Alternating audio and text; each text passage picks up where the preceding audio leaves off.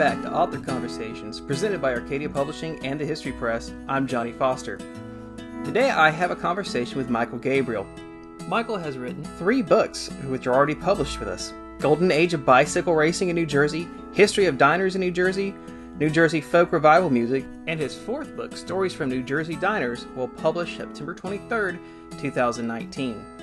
Michael is a lifelong resident of New Jersey and a graduate from Montclair State University. For the last four decades, he has been a journalist, freelance writer, and author. Michael, welcome to Author Conversations. Thank you. Thank you very much. And Michael, I've already done an introduction uh, for you, and I've talked about your three books and your fourth book you have coming out. And two of the four books you have written with Arcadia and the History Press have been on diners, but you've also written about bicycle racing in New Jersey and folk music in New Jersey. How did you get interested in these varied topics? Well, um, the, the, the bicycle book was actually the first book I pitched at History Press, and uh, and uh, they they liked the idea. So uh, that came about because um, back in the 1980s, I was the editor of the Nutley Sun, my hometown newspaper, and um, I had been for several years collecting information about uh, professional bicycle racing in New Jersey. Believe it or not, New Jersey was uh, the world center for pro pro bike racing in the velodrome era from like the 1890s to 1940. That was when that was when bicycle racing was a spectator sport. Yes, it's true. Wow. And uh, and the best riders from Europe, Australia, New Zealand, South America would all come to race at the Newark Velodrome. So um, there was also a Nutley Velodrome as well, and I um, I found out about this through uh, just through my just through my uh, the people I knew in town, and um, one thing led to another. I started uh, I started talking to all these these uh, these old timer uh, bike racers who were who were part of that era back then and still kicking in the 1980s. They're they're all in good shape for riding bikes. And uh, I had just I collected a lot of information and did a couple of magazine articles and a couple of newspaper articles. And I had all this I had all this material. I said I just thought to myself, gee, it'd be nice if I did something with this. Maybe you know, maybe even a little book. I don't know who would be interested in it. Well, I came across the History Press, uh, sent them an email, and uh, pitched the idea, and they said yes. So that was uh, was quite uh, quite a surprise. So that was the, that was the first book. I think that one came out in 2011, and that one did well. And so my my friends at the History Press, um, they encouraged me to they said, why don't, why don't you do a second book? I said, okay. And we, we came up with this idea of New Jersey diners because we're all about hyper local history and New Jersey is the diner capital of the world, et cetera, et cetera. And that was the second book. So that one did really well. And that's, that's sort of, that's what kind of put me on the, uh, on the map.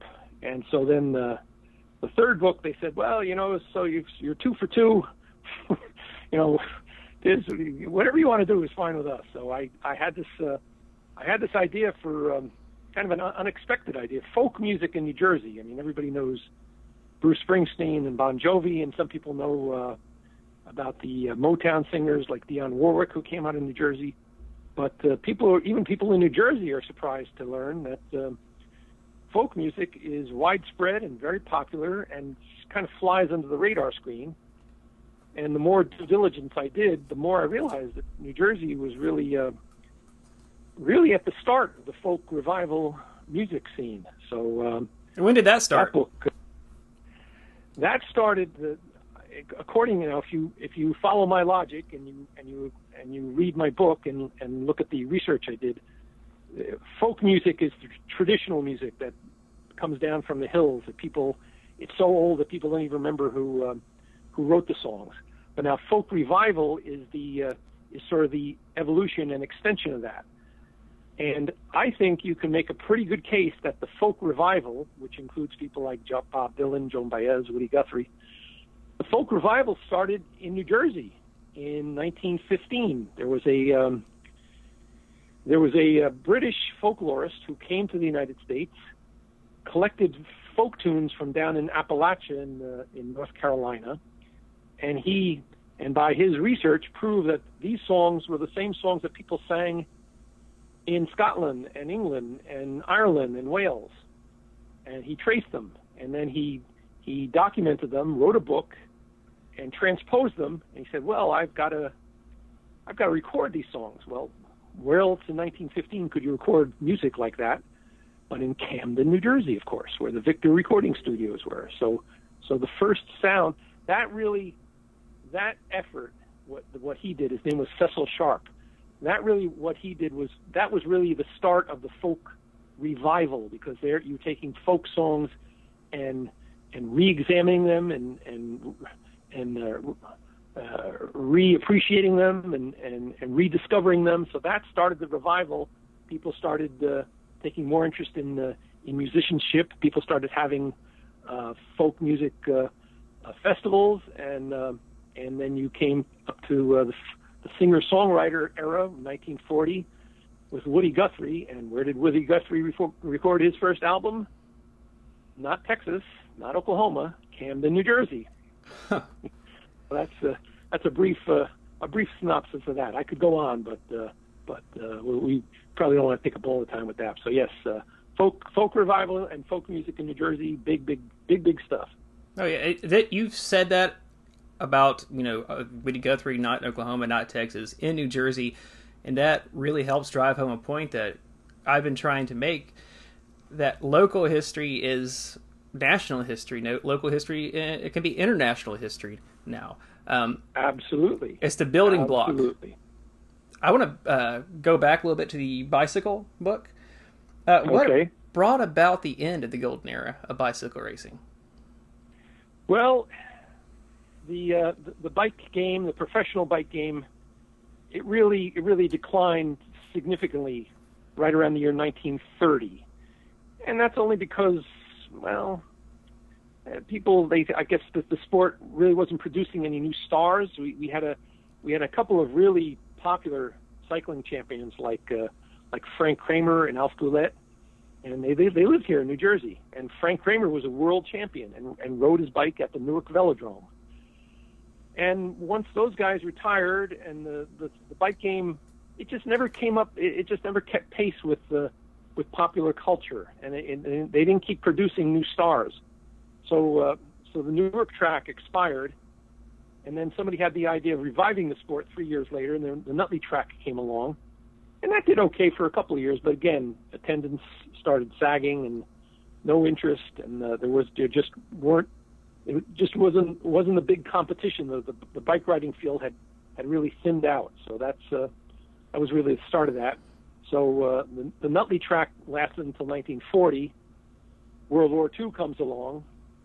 By 1945, professional bicycle racing and, and the velodrome era was like a it was like a long forgotten memory. So, uh, and uh, people, a lot of people don't realize it and don't remember it. But, uh, but yeah, you're talking about the sport of cycling. Well, it's uh, New Jersey. I mean, it's now it's it's grown again. It's become it's a global sport, more popular than ever. And uh, yeah, a lot of that, uh, a lot of those early days took place in New Jersey.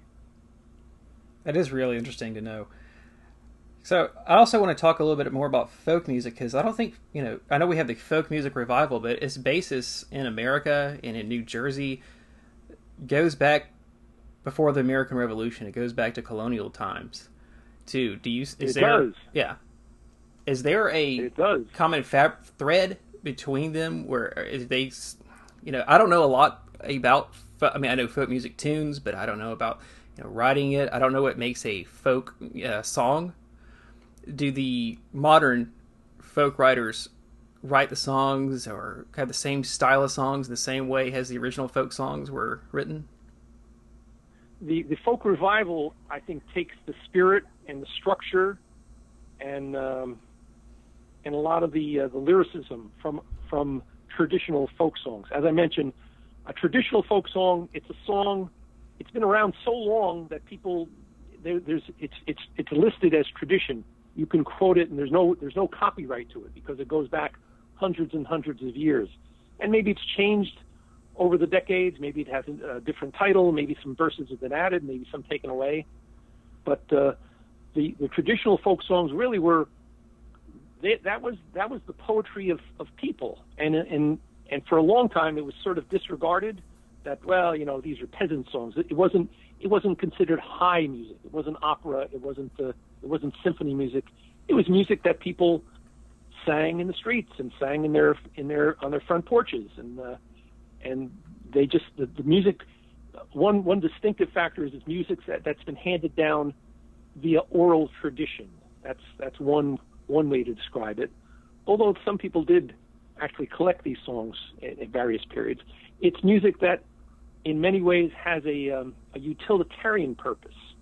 In other words people would sing songs the sailors would sing songs on the tall ships when they were hoisting the mast, and the weavers would sing songs in their in their weaving studios when they'd be when they'd be spending all day weaving uh, blankets and rugs that make the make make the work go by a little easier.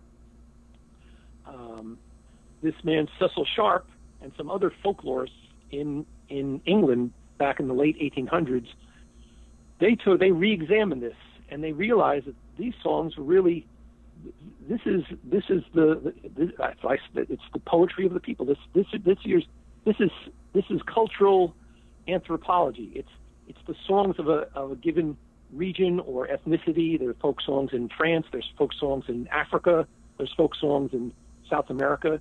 It really represents the people just as much as clothing, food, architecture, language, literature does. So these are these are songs. These are poems that. Uh, that really spoke to uh, people in their in their everyday lives, and uh, you know, ordinary people, everyday lives. Well, people aren't ordinary, whoever they are, mm-hmm. and uh, every day is uh, every day is, uh, is is quite a uh, profound experience. So. Uh, so when when Cecil Cecil Sharp came along and, and rediscovered these songs or revived them, that was the start of the folk revival.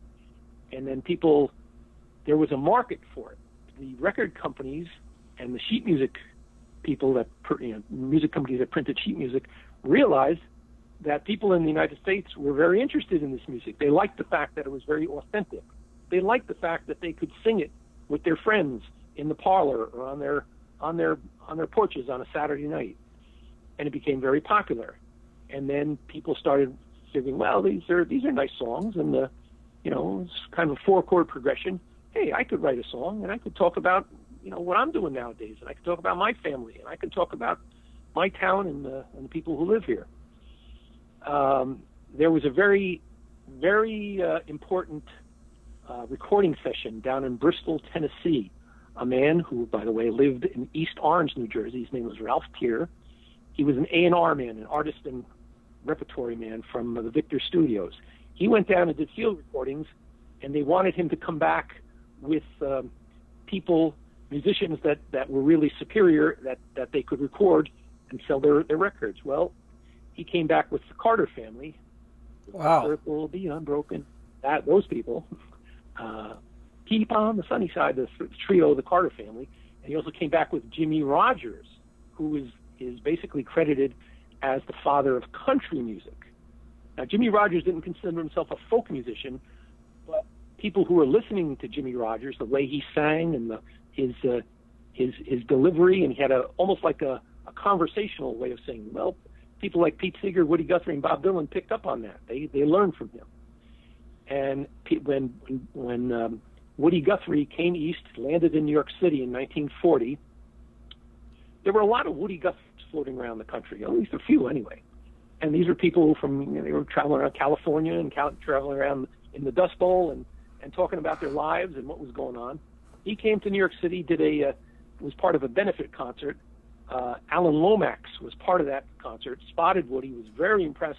Here was he said this is an this is an authentic American balladeer, not a folk singer, a balladeer. He's Woody is a guy who sings about the uh, sings about the the American prairie and sings about the Dust Bowl. Well, the people at Vic, the, the Victor, the RCA at that time, the RCA Victor Recording Studios from Camden, approached um, Alan Lomax, who, who him he himself was a very fo- famous folklorist. They said, Alan, we want to. There's a market for this music. We really want to. We really want to record somebody that you think is is can really can really sell records. He said, I got just the just the guy for you. He just arrived in New York City. His name is Woody Guthrie. All right. Well, Woody took the train down, and in May 1940, recorded his uh, his anthology album, uh, Dust Bowl Ballads. And it was kind of a thematic album. Uh, didn't do well with the with the um, with the critics, but people loved it, and that and every every probably every folk every famous folk singer you can think of from the 20th century probably has a copy of Dust Bowl Ballads. So that's that's really how the the revival grew, and uh, other people came along like uh, like uh, Pete Seeger, and like Bob Dylan, and like Joan Baez, and uh, their travels took them in and out of New Jersey. Joan Baez, in 1962, sold out the uh, Newark Symphony Hall, which is known as the Mosque Theater back then. So now think about that. Joan Baez, Newark, New Jersey, Symphony Hall, sellout. People were, something's going on there. People were listening. People were hearing that sound. People liked what they heard. These were fans, yes, in New Jersey. So uh, uh, she and Bob Dylan, uh, they performed at the uh, at the Camden Music Festival in, in August 1963. Right? Keep in mind, August 1963. Mm-hmm. They also performed at uh, Convention Hall in Asbury Park about a week later.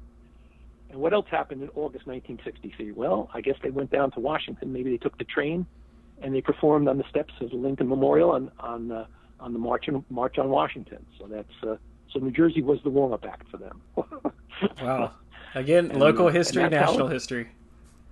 Yeah, yeah, yeah. And of course, we have the Pine Barrens here in New Jersey, Oh, yes. All throughout the 1600s and 1700s, pine, pine barrens are like the sacred ground here in, in our state, and uh, you had a lot of uh, a lot of folklore and folk music come out of the pine barrens during those years. And a legendary fiddle player by the name of uh, um, uh, what's his name now? Oh, geez, I can't forget. Um, anyway, he was uh, he was a fiddle player and, and traveled walked walked around by foot and would perform at um, in taverns down in the Pine Barrens in the mid 1800s. Sammy Giberson was his name. And of course, dancing was a big thing back in those days. If you you needed to have dancing as a social skill. If you wanted a girlfriend or a boyfriend or you wanted to meet people, you would go to the, go to the taverns on Friday and Saturday night and dance and and do these you know country dances. And Sammy Giberson would be playing his uh, his fiddle. So uh, again, that's another part of the the folk music scene back in New Jersey. So so yeah, we uh, we're we're on a par. We're uh, New Jersey got a folk uh, got a folk revival story to tell, and yeah. uh, I tried to tell it in my book. Well, I think you did a great job with it. And another co- cool thing is that the folk songs that people written uh, wrote back in the time period, it was also a way of telling news about something that happened, especially for those who could not write, but they could play a musical instrument and tell a story with their music.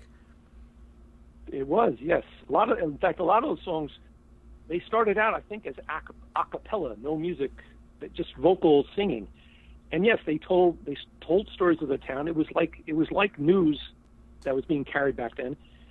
It was also some uh, some kind of heartbreaking stories too. A lot of these songs must have been a lot of these poems and songs must have been written by women because the if you they've they've they've uh, documented some of these these folk songs, and it's stories about how you know, women, the, the drudgery of life, and how they were mistreated by men and their husbands, and uh, and how they were forced to travel here and there. So, uh, yeah, it, it really it's it's the it's the it's the poetry of of working people. I guess is that's if that's a good way to describe yeah. it. This is a this is grassroots music. This is music of the people. Yes, and it's it's windows into their life back then, but also with the revival of folk music uh, just think about the folk music that came from the 1960s. You now have a record of the way people were thinking and feeling about issues that were happening in that time. Same thing. Same thing. There were these were songs about uh, uh, about the scene in Greenwich Village, or songs about uh, up in uh, up in Cambridge, Massachusetts, where Joan Baez came from. Uh, there were songs about politics, yes, and sometimes very controversial politics. Songs about uh, the environment. Um, songs about what people were doing, where they were, where they were hanging out, and uh, what their experiences were. That's uh, it's again, it's the it's the music of the people. It's the it's the everyday songs that if you if you if you look, read between the lines, it's uh, there's some profound stuff in there that uh, people are really describing what's going on in that particular time period, almost like a time capsule. And you know where you might hear this music at? In diners in New Jersey, in the little jukeboxes. See what I did there? See that segue? you That, that's very good. I, that's very, very, very smooth. Very nice. Yeah. I'm learning. Yeah. I'm learning. So, yeah. what is it well, about? Here's a, now, here's a here's an interesting uh, talk about segues. Now, in the in the colonial period, people went to taverns, taverns along the, the old post roads and the old King's highways here, here in New Jersey. Uh, New Jersey is the crossroads of everything. The Revolutionary War. People would travel from Philadelphia to New York, and you had to go through New Jersey. So there were many, many taverns back in those days. And like today's diners, the tavern would be a place where people would gather and come to eat and talk and drink and gossip and tell about their their their long distance journeys. Well, taverns kind of fill the same niche as the diners do in the in the 20th and 21st century. So uh, New Jersey uh, people might might not realize it, but uh, we know how to do hospitality around here. We we know how to receive visitors from far away. So uh, believe it or not. So, oh yeah, I've been up there. Another segue. you guys have uh, some beautiful country uh, in New Jersey as well. We do. Yes, we don't like to talk about that too much. We don't want people to find out too much about New Jersey. You know, we don't want to want to keep that a secret. So uh, yes, we do. We do. All right. So anyone listening, don't tell anybody about that. Michael would like yeah, to keep it a secret. Don't tell. yes, keep it a secret. Have you always been interested in diners? Well, I mean, when I was a kid, when I was a teenager, my friends and I, I mean, we went to diners. I mean, just kind of like anybody else here in New Jersey. It wasn't, uh, I didn't think much of it at the time. It's like, you know, and a lot of people, you know, you're, you go out for uh, on a Friday or Saturday night. Um, maybe like one o'clock, two o'clock in the morning. Uh, maybe you're feeling hungry. Maybe you don't want to go home just yet. And we'd say, all right, let's, uh, where are we going to go? Nothing else is open. Let's go to the diner. So now, um, we went there because we were hungry, but I think maybe uh, maybe the the real attraction was go to a New Jersey diner at two o'clock in the morning. you, who are you going to see? You're going to see anybody you can think of. You're going to see you're going to see uh, politicians, and you're going to see police officers, and you're going to see college professors, and you're going to see young people, and you're going to see musicians. Anybody you can think of is going to be at it because there's nowhere else to go, and that's that's part of the diner's mystique and part of the diner's uh, uh, charm. That uh, no reservations. You walk in, doesn't matter who you are, where you came from, what you look like. You walk in, you get a seat, no reservations. You get a good, you get some good food, and you get a smile. So that's uh, that's uh, diners, as we say in the business. Uh, a diner is more than just a place to eat, and food is only half the meal. So it's the place, it's the atmosphere, it's the it's the vibe, it's the customers, that's that's what that's what really makes a New Jersey diner. Yeah, and I know down here in the South of what we would call diners, if you walk in and the waitress calls you sugar, honey, or sweetheart, and asks if she can refill right. your coffee sugar, we know we're about to have a great meal, a good experience at the diner. So, what besides the you know different types of people that come in, what else defines a diner in New Jersey? Well, there's a lot of things, and, and people will debate this. Uh, some people say a diner needs to be open 24 hours a day. not all of them are. Um, some people say you should be able to order breakfast anytime, day or night, and I, I kind of go along with that. Um, the diner, the diner experience, the diner culture, the diner tradition, I think really started here in New Jersey, um, like it did other places. But New Jersey was very unique because many, many of the uh, golden age diner builders in the 20th century were based here in New Jersey. This is where the this is where the business took root. This is the era in the 20th century uh, when diners were were built in factories and they were um, uh, modular, prefabricated, engineered structures and and all that beautiful stainless steel and neon lights that uh, that people around the world uh, admire about a, a New Jersey built diner. And there were, there were diners built in other places around the country, but most of the diner builders were here in New Jersey. So I think people say New Jersey is the diner capital of the world. Well, one reason is it's because we have so many diners, probably more diners than anywhere else. But the other, and I think equally important reason is we were the diner manufacturing capital of the world in the 20th century. Now, most most of all the golden age diner builders are gone, and none here in New Jersey. Uh, DeRaffele is still uh, is still doing business in New Rochelle, New York, and they're they're uh, they're they go back a long ways, and they're they're uh, they're a golden age builder, and they're they're building what people would call that's that's a people say that's a, a traditional a real diner. But now new diners are built on site these days because the the business has evolved.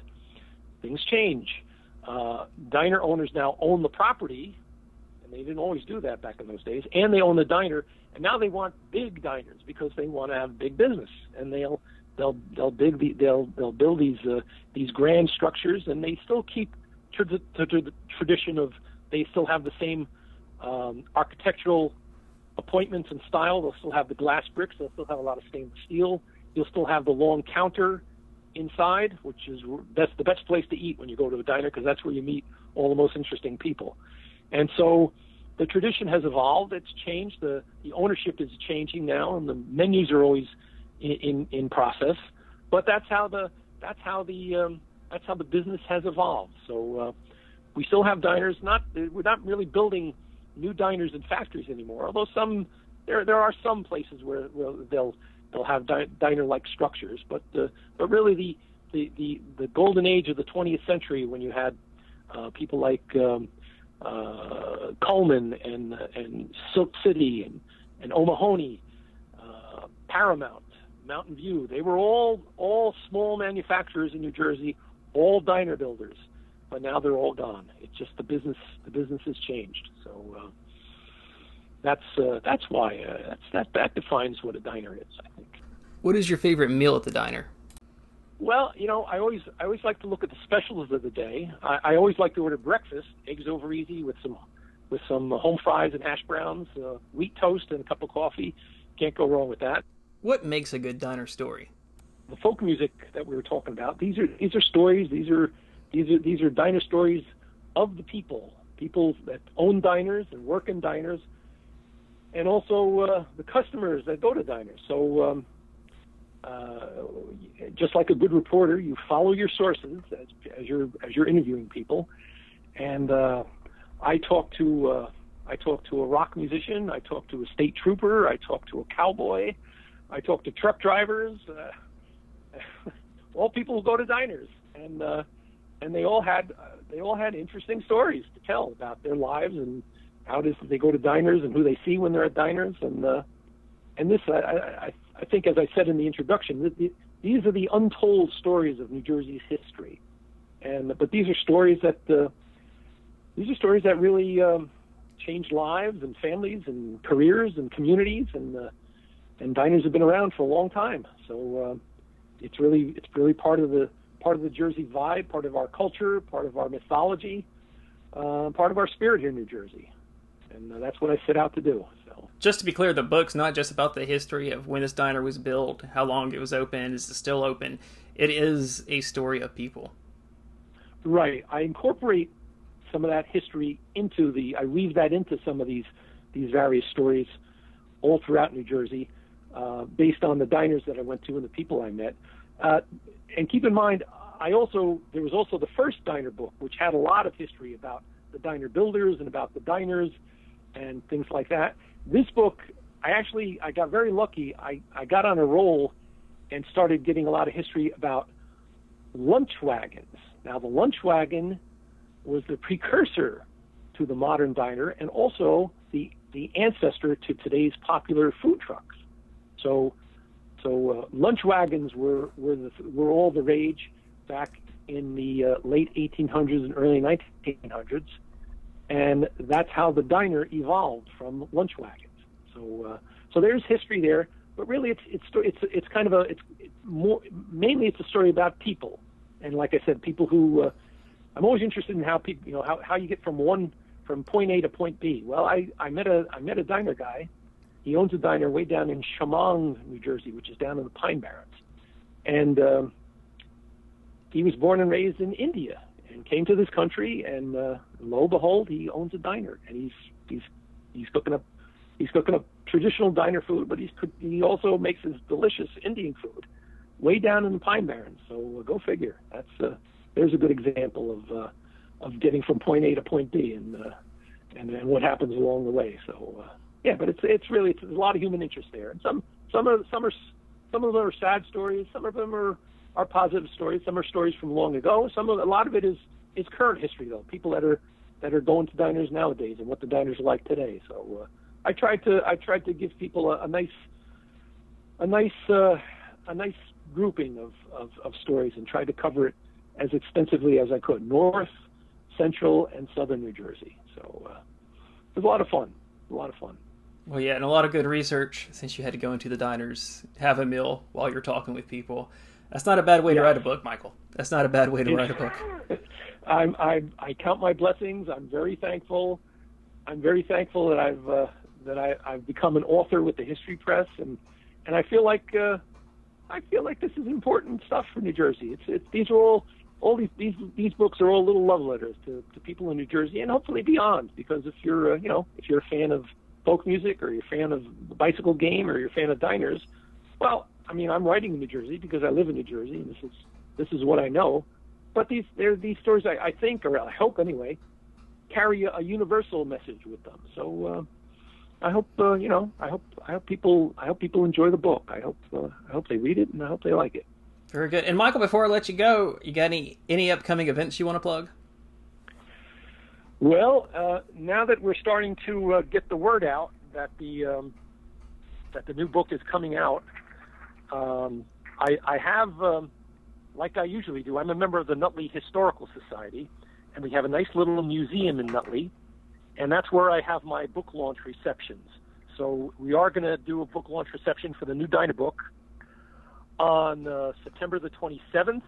That's uh, that's when the that's the official launch, and um, and then in October, oh boy, October I've got let's see, the Old Bridge Public Library, the Montclair Public Library, the Montville Historical Society, Batsto Village Country Fair, the Clifton Library, uh, Scotch Plains Library. I'm even going up to Sacred Heart University in Connecticut, in Fairfield, Connecticut, because I wrote about a diner that's on campus, and the New Jersey connection is the the president of the college.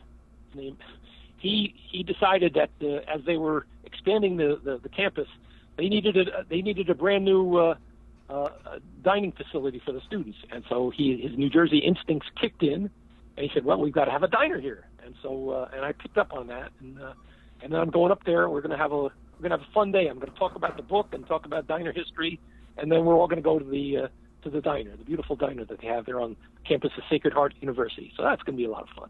And you have you write, I believe, a blog too, and have your own website. Do you want to give the uh, web address for that site? And I'm assuming your events are listed on the site as well. I, I, I didn't. I don't do a website. I do. I think the Facebook page is a lot easier because that's more interactive, and I there's really not much I have to do to in terms of maintenance. So I do. I list all my events on my Facebook page, and you'll find me just you know Michael Gabriele, History of Diners in New Jersey, and so you can go there and, and, and get all that information. Uh, I also write a, an occasional diner blog. We have a we have a nice uh, nice web uh, foodie website here in New Jersey called Jersey Bites, and it's Jersey, Jersey Bites. You know, don't don't let the name throw you. It's a, it's a it's a website. They talk about it's everything from farms to uh, what, what's the expression now from from farm to table or from yeah. pork, farms, chefs, restaurants, diners, food pantries, um, people that make wine, people that brew beer. It's it's really a it's it's it's really a nice website, and the, they when they found out about my, about my book a couple of years ago, they uh, they wrote about me, and they, they then they asked me would I be interested in writing a diner blog. I said, well, what do I got to do? I said, well, you know, when you go to a diner, take some pictures and write about it. I said, well, I, I do that all the time, so I guess I can be a blogger. So yeah, I'm a blogger. I, I'm uh, very proud of that. I never, never, knew, never thought I'd be a blogger, but I guess I am. So you're a cool. Renaissance man, no doubt about it. Well, maybe. All right, I'll, I like that. Yeah, yeah. I, will I'll, I'll take. That's a nice compliment. Thank you, Michael. Thanks for joining us, and I appreciate you taking the time to talk to us. My pleasure. It's it's been a, it's been a pleasure, and it's a pleasure to be associated, be an author for the History Press. I, whenever I do my whenever I do my my talks at libraries and historical societies, I always very proudly say that uh, I'm representing the History Press. That's my publisher, and I'm very very thankful that uh, that's the case. So thank you very much. And you represent us well. Thanks, Michael. Remember, you can pick up Stories from New Jersey Diners starting September 23rd, 2019, and also check out Michael's past titles as well. Thank you for joining us for another edition of Author Conversations presented by Arcadia Publishing and the History Press. Arcadia Publishing the History Press, we are proud champions of the preservation of local history.